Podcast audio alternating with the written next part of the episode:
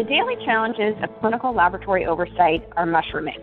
Keeping abreast of changes in technology, new and innovative clinical programs for patient care, and new attendant clinical guidelines, compounded by a shifting regulatory landscape, contribute to these challenges.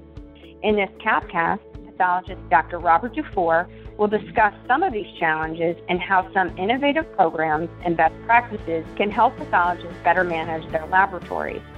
Dr. Dufour is teaching a course on this topic on Monday, October 9th at the CAP 17 meeting in the Washington, D.C. area.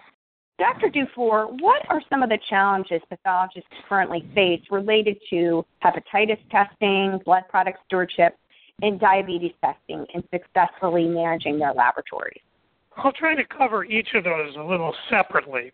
As far as hepatitis testing, guidelines are changing almost by the month. In fact, for hepatitis C, which is a big public health issue right now, guidelines were just revised within the last two weeks.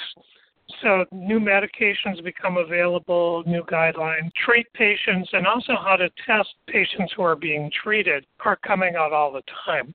For blood product stewardship, the landscape of having blood product availability is changing as ever increasing testing has reduced availability of blood products.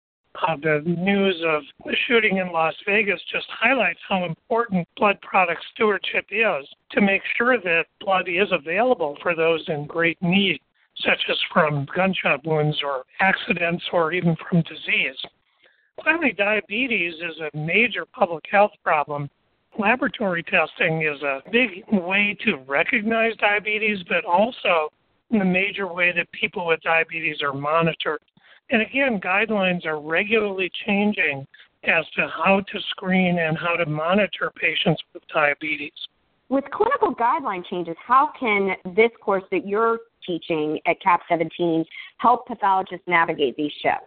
What we're trying to do in this course is highlight current best recommendations for use of laboratory tests or use of blood products to help the pathologists manage in their own institution and to work with clinicians, in, particularly in hepatitis and diabetes testing, to develop cost effective testing strategies as well as recommendations of when alternative types of tests might be best. In the case of blood product stewardship, we're trying to give examples of how laboratories have worked with clinicians to develop practices that will best utilize this scarce resource. Finally, Dr. Dufour, how do you see this CAP 17 course benefiting both a pathologist who is new or aspiring to manage a laboratory as well as an experienced laboratory manager? I think for the new in practice pathologist, we know from surveys of pathologists, both those coming out of training and those hiring new in practice pathologists, that a lot of the management skills are missing in their training. What we're trying to do in this course for the new in practice pathologist is give them some tips of how they can work with clinicians to manage the resources in the laboratory to best affect patient care.